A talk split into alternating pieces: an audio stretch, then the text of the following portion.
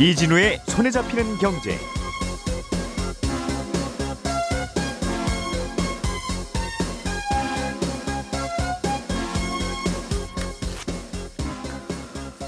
안녕하십니까 이진우입니다. 어, 원자재 가격이 오르면 납품 가격도 함께 오르는 납품 단가 연동제라는 법안이 최근에 국회 본회의를 통과했습니다. 이 법안이 통과되기까지 14년이나 걸렸다는데 구체적으로 어떤 내용을 담고 있는 법인지 산업 현장에서는 앞으로 뭐가 어떻게 달라진다는 건지 자세히 짚어보겠습니다.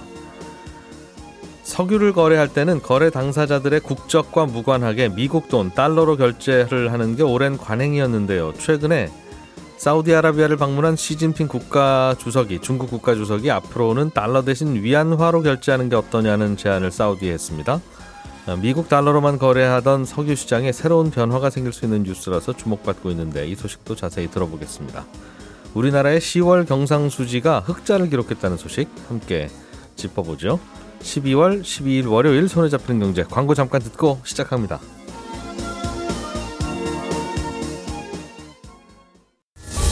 오늘의 뉴스를 프로파일링 합니다. 평일 저녁 6시 5분 표창원의 뉴스 하이킥.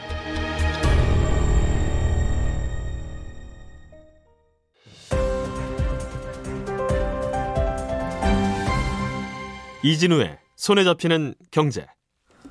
예, 오늘도 MBC의 양효걸 기자, 손에 잡히는 경제 박세훈 작가, 그리고 월요일의 목소리 안승찬 기자 이렇게 세 분과 함께 주말 사이 그리고 오늘 아침까지 나온 경제 뉴스들 중에 중요한 것들 골라서 깔끔하게 정리해 보겠습니다. 세 분 어서 오십시오. 네, 안녕하세요. 안녕하세요. 납품 단가 연동제라고 하는 걸 도입하자는 목소리가 몇 달 전부터 있었는데 예. 정부가 추진하는 거였죠. 어, 그, 국회 통과가 됐군요. 네, 지난 8일에 이 국회 본회의에서 이 대, 대중소기업 상생협력 촉진에 관한 법률 줄여서 예. 이제 상생협력법이라고 하는데 이 개정안이 통과가 됐습니다.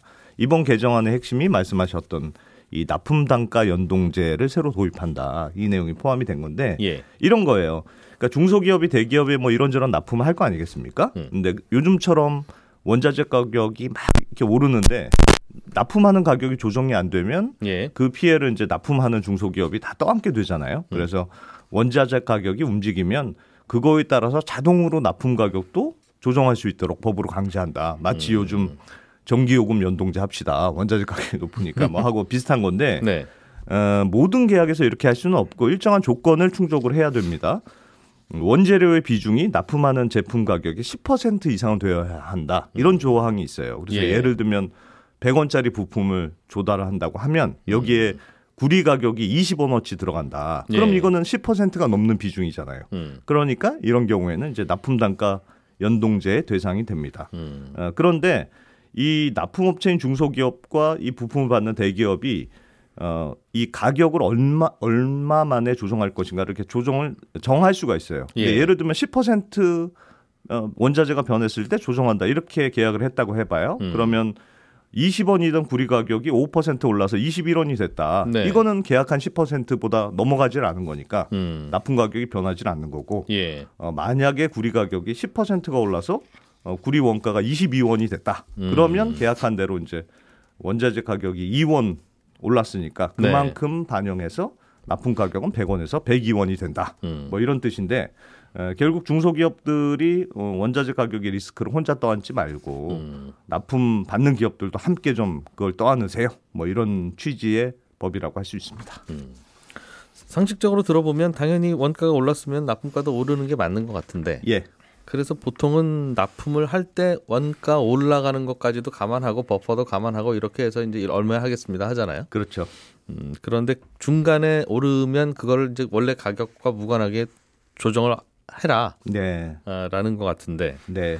아유 그냥 납품하시지 뭐 우리 하루 이틀 장사하는 것도 아닌데 굳이 그렇게 까탈스럽게 할 겁니까? 라고 네. 분명히 갑 쪽이나 납품 받는 쪽은 그렇게 할 거예요. 그렇습니다. 네. 어, 그렇게 하고 대충 넘어가면 네. 음, 처벌하겠다는 법입니까? 처벌을 하겠다는 법입니다. 어. 위반한 기업은 음, 5천만 원 이하의 과태료가 부과가 되는데 예. 그래서 말씀하셨던 대로 이게 조금 도입하려고 하니 걱정이 되니까 이런저런 음. 예외 조항들을 굉장히 많이 만들어 놨어요. 예를 음. 들어서 납품받는 업체가 대기업이 아니고 소기업이다. 네. 그러면 이거 안 해도 됩니다. 이런 것도 있고 납품 계약 금액이 1억 원 이하의 소액 계약이다. 이러게도 예외고. 그럼 이제 잘라서 납품하라고 하겠군요. 계약서 썼을 때마다. 또 납품 계약 기간이 90일 이내, 3개월 이내로 좀 길지 않다. 이래도 예외고. 예. 특히 중요한 게 이 납품하는 업체, 납품받는 업체가 우리는 둘이 합의해서 납품 단가 연동제 안 하기로 합의했습니다. 음. 이렇게 합의했을 때도 예외로 인정하도록 돼 있습니다. 아, 그렇게 돼 있어요. 그럼 계약서에 그냥 거의 표준 조항처럼 들어가겠네요. 이것도. 그러니까 계약서에 우리는 뭐 합의하에 안 하기로 했습니다. 이런 내용 포함하면 아무리 음. 예. 이제 지금 법에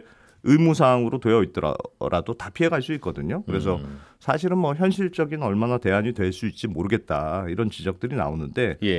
그나마 디폴트 값이 이제 납품 단가 연동제를 하는 거니까 음. 하기 싫은 업체들은 따로 뭐 합의하세요. 뭐 이런 음. 거라서 약간의 마음의 부담을 느끼는 정도의 법이다. 이게 좀 더 정확하지 않을까 싶습니다. 결국은 요지는 어떤 개념의 법인지는 알겠는데 예. 그 법이 현실로 파고들면서 일일이 규제하자니 여러 현실과 부딪히는 면이 있으니 그렇습니다. 그렇습니다. 어, 이런 컨셉을 법으로 자, 어, 만들어 놓기는 하고 예. 실제로는 각자들 알아서, 알아서 하게 하라는 되는 취지예요. 음. 그래서 이게 보시면 이번 계약에서 재밌는 부분이 이 납품 단가 연동제를 도입하기로 했어요. 예. 어, 그런데 이 단가의 조정 시점을 두 회사가 알아서 정하도록 되어 있습니다. 이게 굉장히 중요한데 예를 들어서 조정 주기를 1년으로 했다고 해봐요. 네. 그러면 중간에 아무리 구리 가격이 20원에서 100원으로 뛴다고 하더라도 음. 주기가 1년이니까 예. 1년 끝난 시점에 다시 20원으로만 돌아오면 전혀 조정해 줄 필요가 없게 되거든요. 지금 한전 전기요금 안 올리는 게 예. 한 넉넉히 한 5년 정도 보면 다시 되돌아오지 않겠냐 원가가 네. 그때 알아서 조정해 줄게 하고 넘어가고 있는 거죠 지금 그렇습니다. 우리도. 그거하고 음. 똑같아요. 그러니까 원자재 가격이 움직이더라도 이 조정 시점을 계약 당사자들이 알아서 정하도록 되어 있기 때문에 예. 뭐 우리는 예를 들면 조정 시점을 5년으로 한다 이러면 법대로 납품 음? 가격 연동제 했습니다. 이렇게도 전혀 문제가 없는 거여서 예. 뭐 이런 저런 문제도 있고 또 반대로 아까 전에도 말씀하셨지만 이 납품 단가 연동제로 도입하면 처음 납품 계약을 할 때 굉장히 박한 가격으로 납품 가격이 정해질 수도 있습니다. 음. 지금도 실제로 정부 입찰을 할 때 원재료 가격에 따른 납품 단가 연동제를 이미 적용한 이 정부 입찰들을 실시한 경우들이 꽤 있는데 예. 평소보다 납품 가격이 더 떨어지더라 이런 조사 결과도 나오거든요. 음. 왜냐하면 이제 우리가 원자료값 오르면 다 메워주면 될 거 아니겠니? 음. 그러니까 처음부터 가격 높일 필요 없겠네 이렇게 가격 막 후려치는 거죠. 그래서 예. 어, 제도의 취지와는 달리 실제 현실에서는 좀 엉뚱한 방향으로 적용되는 경우들도 있다. 음. 이런 지적들도 있고요. 예. 그래서 사실은 이 납품 단가 연동제가 처음에 논의된 게 이명박 정부 때였는데 그때 왜 한참 동반 성장 이런 게 유행이었잖아요. 예. 그래서 이 납품 단가 연동제 한번 해보자고 논의가 시작이 됐는데 그때도 이게 괜히 실효성은 없고 좀 사적 계약에 정부가 괜히 끼어드는 거 아니냐 이런저런 걱정들이 있어서 계속 보류해 놨었습니다. 그래서 음. 그때 2009년에 일단 먼저 도입하자고 했던 게 납품 단가 조정 협의 의무제라는 걸 먼저 도입했거든요. 이거는 계약 기간에 원자재 가격이 막 변동이 됐어요. 그러면 음. 납품 업체가 아 이대로는 안 됩니다. 예. 우리 한번 조정을 한번 해봅시다. 음. 이렇게 협의를 신청할 수 있는 법입니다. 예. 신청했는데 그 대기업이 협상장에 안 나오면 처벌합니다. 이런 조항이거든요. 근데 근데 이것도 협상장에는 나와서 네 그 그런 요청을 거부하면 괜찮습니다. 괜찮은 거죠. 그렇습니다. 근본적으로는 네, A 업체가 B 업체에 납품한다라고 하는 건 예, 어, A 업체 말고 다른 대안이 있느냐 납품 받는 업체 입장에서 맞습니다. 대안이 없으면 뭐 원자 연- 연동제든 뭐든 뭐 해달라는 대로 다 해줘야죠. 그렇죠. 어, 그런데 대안이 있으면 그왜 다른 데서는 그냥 한다는데 왜 발이 많습니까 하고 해버리면 음, 억울은 하지만 그게 참 거래 관계에서 쉽지 않은 조정이라서 그렇습니다. 그래서 생각해 보면 어떻게 보면 중소기업의 경쟁력이 지금보다 좀 높아지는 게 해결될 예, 문제지. 좀 더 근본적으로 해결되는 음. 문제가 아닐까 생각이 듭니다. 이게 언제부터 도입되는 겁니까? 아, 법은 통과가 됐는데 국무회의 거쳐서 공포가 돼야 되거든요. 음. 공포 이후에 9개월 이후부터 시행된다 이렇게 돼 있으니까 예. 어, 조만간 공포는 될 것 같고 그러면 내년 중순 이후부터 아마 음. 한 10월쯤부터 적용이 될 것 같습니다. 네. 그때 계약하는 음, 어, 그때 건부터 예 그렇습니다. 자 양효걸 기자님 네. 앞으로 중국이 중동에서 석유를 살때 네. 위안화로 결제하겠다 이제 이런 거죠. 네, 이 음. 최근에 시진핑 중국 국가 주석이 3박 4일 동안 사우디 아라비아 방문을 마치고 10일 귀국했습니다. 예. 근데 이게 2016년 1월 이후 거의 7년 만에 중국 최고 권력자가 사우디를 방문한 건데요. 일단 음. 주된 내용은 경제 협력이었습니다.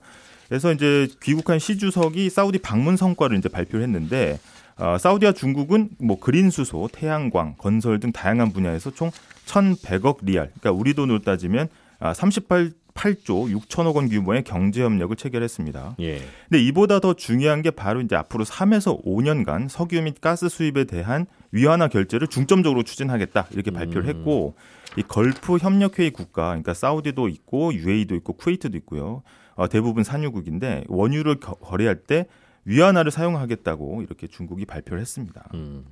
지금은 중동산 원유를 달러로만 결제하게 돼 있죠. 네, 지금은 이제 중동에서 나는 석유는 달러로만 걸, 결제하게 돼 있는데 예. 아, 왜 이렇게 됐는지 좀 거슬러 올라가 보면 70년대까지 갑니다. 그래서 음. 아, 과거에는 달러를 이제 금으로 바꿔주는 식으로 달러 가치를 유지했는데 음. 이 베트남전 때 달러를 너무 많이 이제 찍어내다 보니까 감당이 안 돼가지고 미국이 네, 그래서 달러 가치가 흔들리는 위기가 발생한 거고요. 그래서 아, 당시 이제 닉슨 대통령이 아, 이제는 달러는 금으로 못 바꿔줍니다. 이렇게 선언을 음. 하면서 달러 가치가 폭락합니다. 그게 예. 바로 닉슨 쇼크인데 음. 아, 예를 들어서 이제 신세계 상품권인데 갑자기 이제는 이제 이마트에서는 못 씁니다. 이렇게 발표를 해버린 겁니다. 가치가 떨어질 수밖에 없는 예. 거죠. 예. 그래서 70년대는 달러 가치도 위기였는데 중동에서는 전쟁도 납니다. 그래서 아, 중동 국가들이 아, 기름 수출을 무기화하면서 기름값이 또 폭등을 하고요. 이게 예. 바로 예. 어, 저희한테 잘 알려진 70년대 오일 쇼크인데 음. 이때 이제 어, 미국의 외교관인 당시 국무장관이었던 헨리 키신저가 사우디로 가서 담판을 하는데 네. 아니 안보 불안 겪고 있으니까 사우디 너희가 우리가 지켜줄게 아, 미국이 지켜줄게 음. 대신 앞으로 석유 팔 때는 달러로만 결제합시다 이렇게 하면서 달러와 어, 원유 가격을 이제 묶어놓는 1974년 음. 석유 달러 결제 협정을 맺게 됩니다. 미국 입장에서는 달러화를 금으로 원래 정했던 가치로 못 바꿔주겠다고 선언한 다음에 네. 달러 가치가 자꾸 떨어지려고 하니까 네, 뭔가 다른 끈이 필요했던 거군요. 그렇죠. 그래서 음. 일종의 묘수를 낸 건데 당연히 달러 가치는 확 올라갔습니다.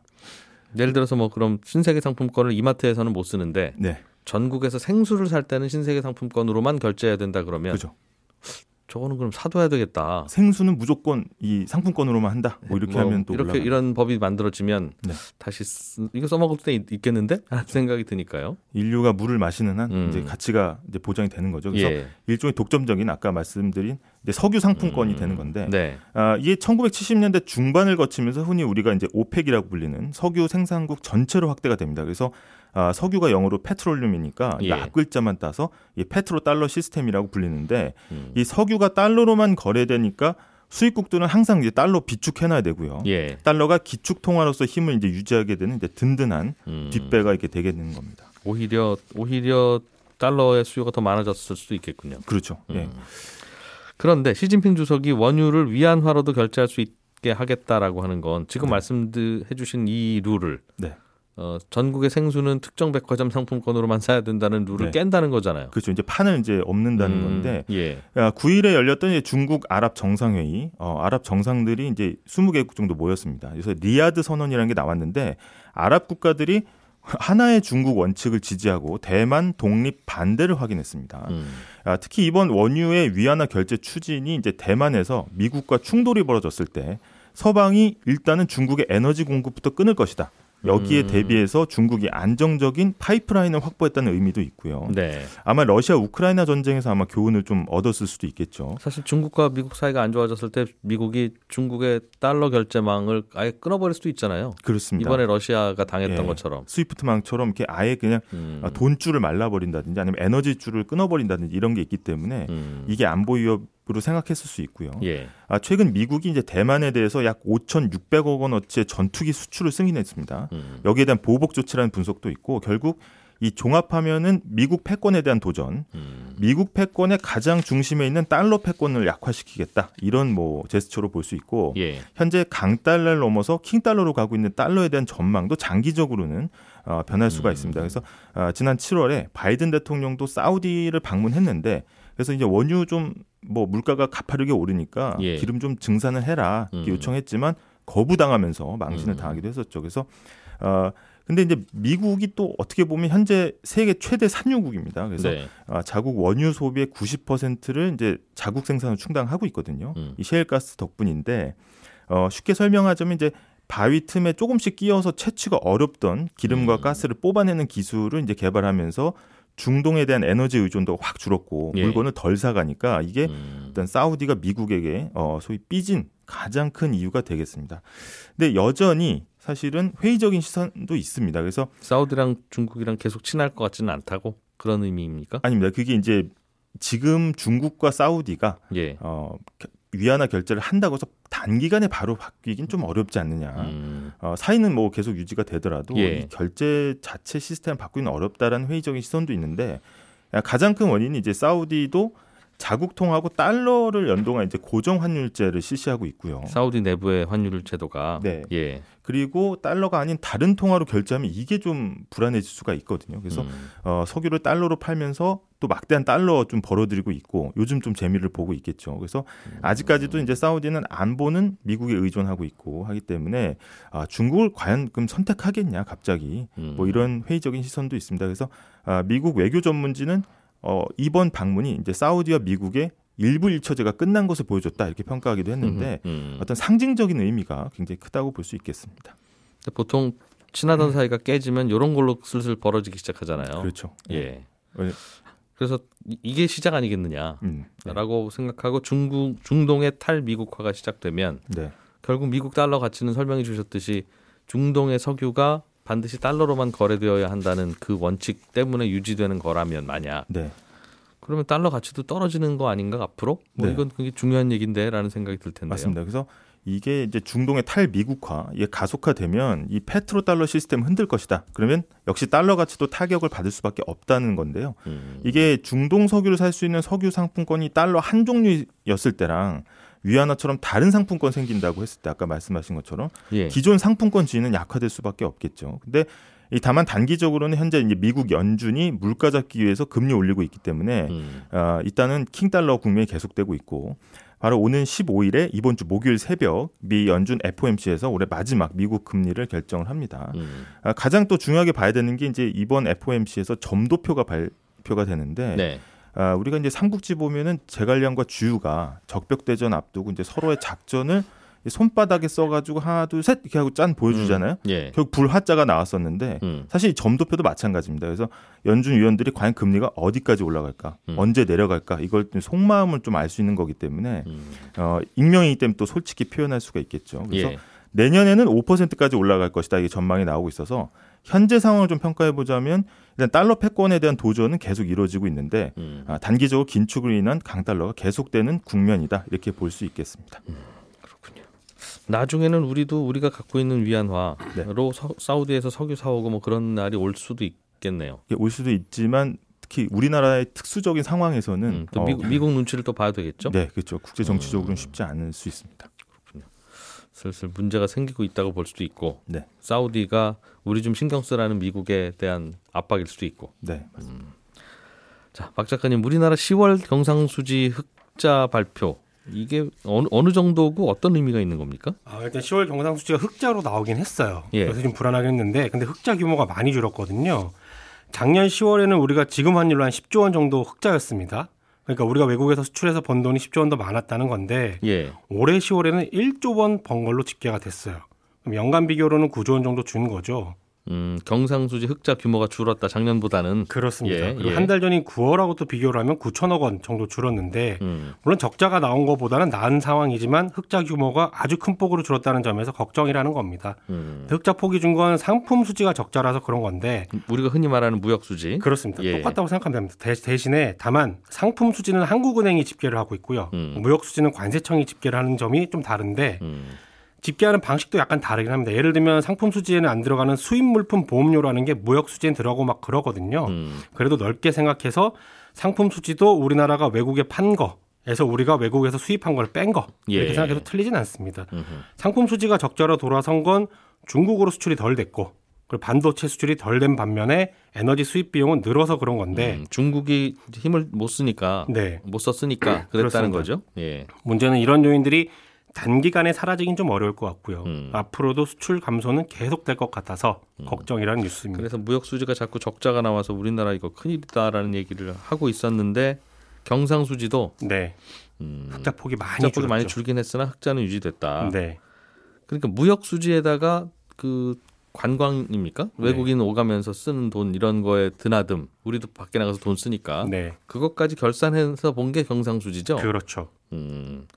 그러면 상품 수지, 무역 수지는 우리나라 적자인데 경상 수지로 봐서 흑자면 어 외국인이 우리나라 와서 쓴 돈이 좀 더 많다? 뭐 그런 뜻입니까? 그런 것도 있고 본원 소득 수지라는 게 있습니다. 예. 좀 어려운 개념이긴 한데 여기 좀 1년 전보다 늘었거든요. 그러면서 흑자가 나왔는데 요 본원 수지 소득 수지라는 건 우리나라 국민이 외국에 투자해서 벌어오는 돈 예. 또는 외국에서 일하고 벌어오는 돈에서 외국인들이 우리나라에서 벌어 나가는 돈을 뺀 금액입니다. 아, 손흥민 선수가 보내온 거 예, 그렇죠. 이런 거. 네. 예. 그리고 외국에 주식 투자했는데 배당 받는 거 뭐 음. 이런 거. 그 흑자액이 지난 10월에 2조 원 정도 아, 2조 원 정도 되는데 예. 작년 10월 대비 1조 원 정도 늘었습니다. 아, 올해 10월에 2조 원 정도 되는 겁니다. 음. 그러니까 작년보다 1조 원 정도 늘었어요. 예. 특히 배당 소득이 많이 늘었는데 해외 현지 법인으로부터 받는 배당 수입이 늘어났기 때문이다. 음. 라는 게 한은의 설명입니다. 그러니까 우리는 무역은 요즘은 잘 못하고 있는데 네. 해외로 투자해 놓은 게 좀 있어서 네. 어, 그 돈으로 받은 이자나 배당으로 좀 조금 살림이 피고 있다. 그렇습니다. 그리고 음. 특이한 게 요즘 이 우리나라의 소득 수지 흑자가 계속 커지고 있다라는 거예요. 예. 네, 외국에서 벌어들이는 배당 수입, 뭐 투자 수입 이런 게 늘어난다는 거는 음. 수출이 좀 부진하거나 예. 아니면 좀 경기가 나빠지더라도 완충 작용을 할 수 있는 또 다른 수입원이 생긴다는 뜻이니까 음흠. 요 소득 수지 흑자가 커지면 경기 변동에 아무래도 좀 안전한 나라가 됩니다. 우리도 나이 들고 나서 이제 그 회사 안 다니면 네. 혹은 안 다니거나 뭐 회사에서 일 덜하면 월급은 줄어들고 그동안 벌어놓은 돈으로 이자 배당 월세 이런 거 받아서 먹고 살잖아요. 그렇죠. 개인들도 근로소득 이외에 음. 투자 수익으로 소득의 균형을 맞춰가는데 대한민국 코리아도 그러고 있다. 네, 근데 투자 수익이 요새 잘 나오고 있다. 음, 밖으로 밖으로 빼놓은 돈 그동안 벌어놓은 돈을 밖으로 이제 투자해 놨을 테니까 네. 음, 그렇게 해서 균형을 뭐 맞춰가고 있는데 어, 경상수지는 흑자다 그래도 네. 예, 저는 11시 5분에 이어지는 손에 잡히는 경제 플러스에서 다시 한번 인사드리겠습니다. 오늘 안승선 기자, 양효걸 기자, 박세훈 작가 이렇게 세 분과 함께했고요. 청취자 여러분 고맙습니다. 11시 5분에 뵙죠. 이진우였습니다.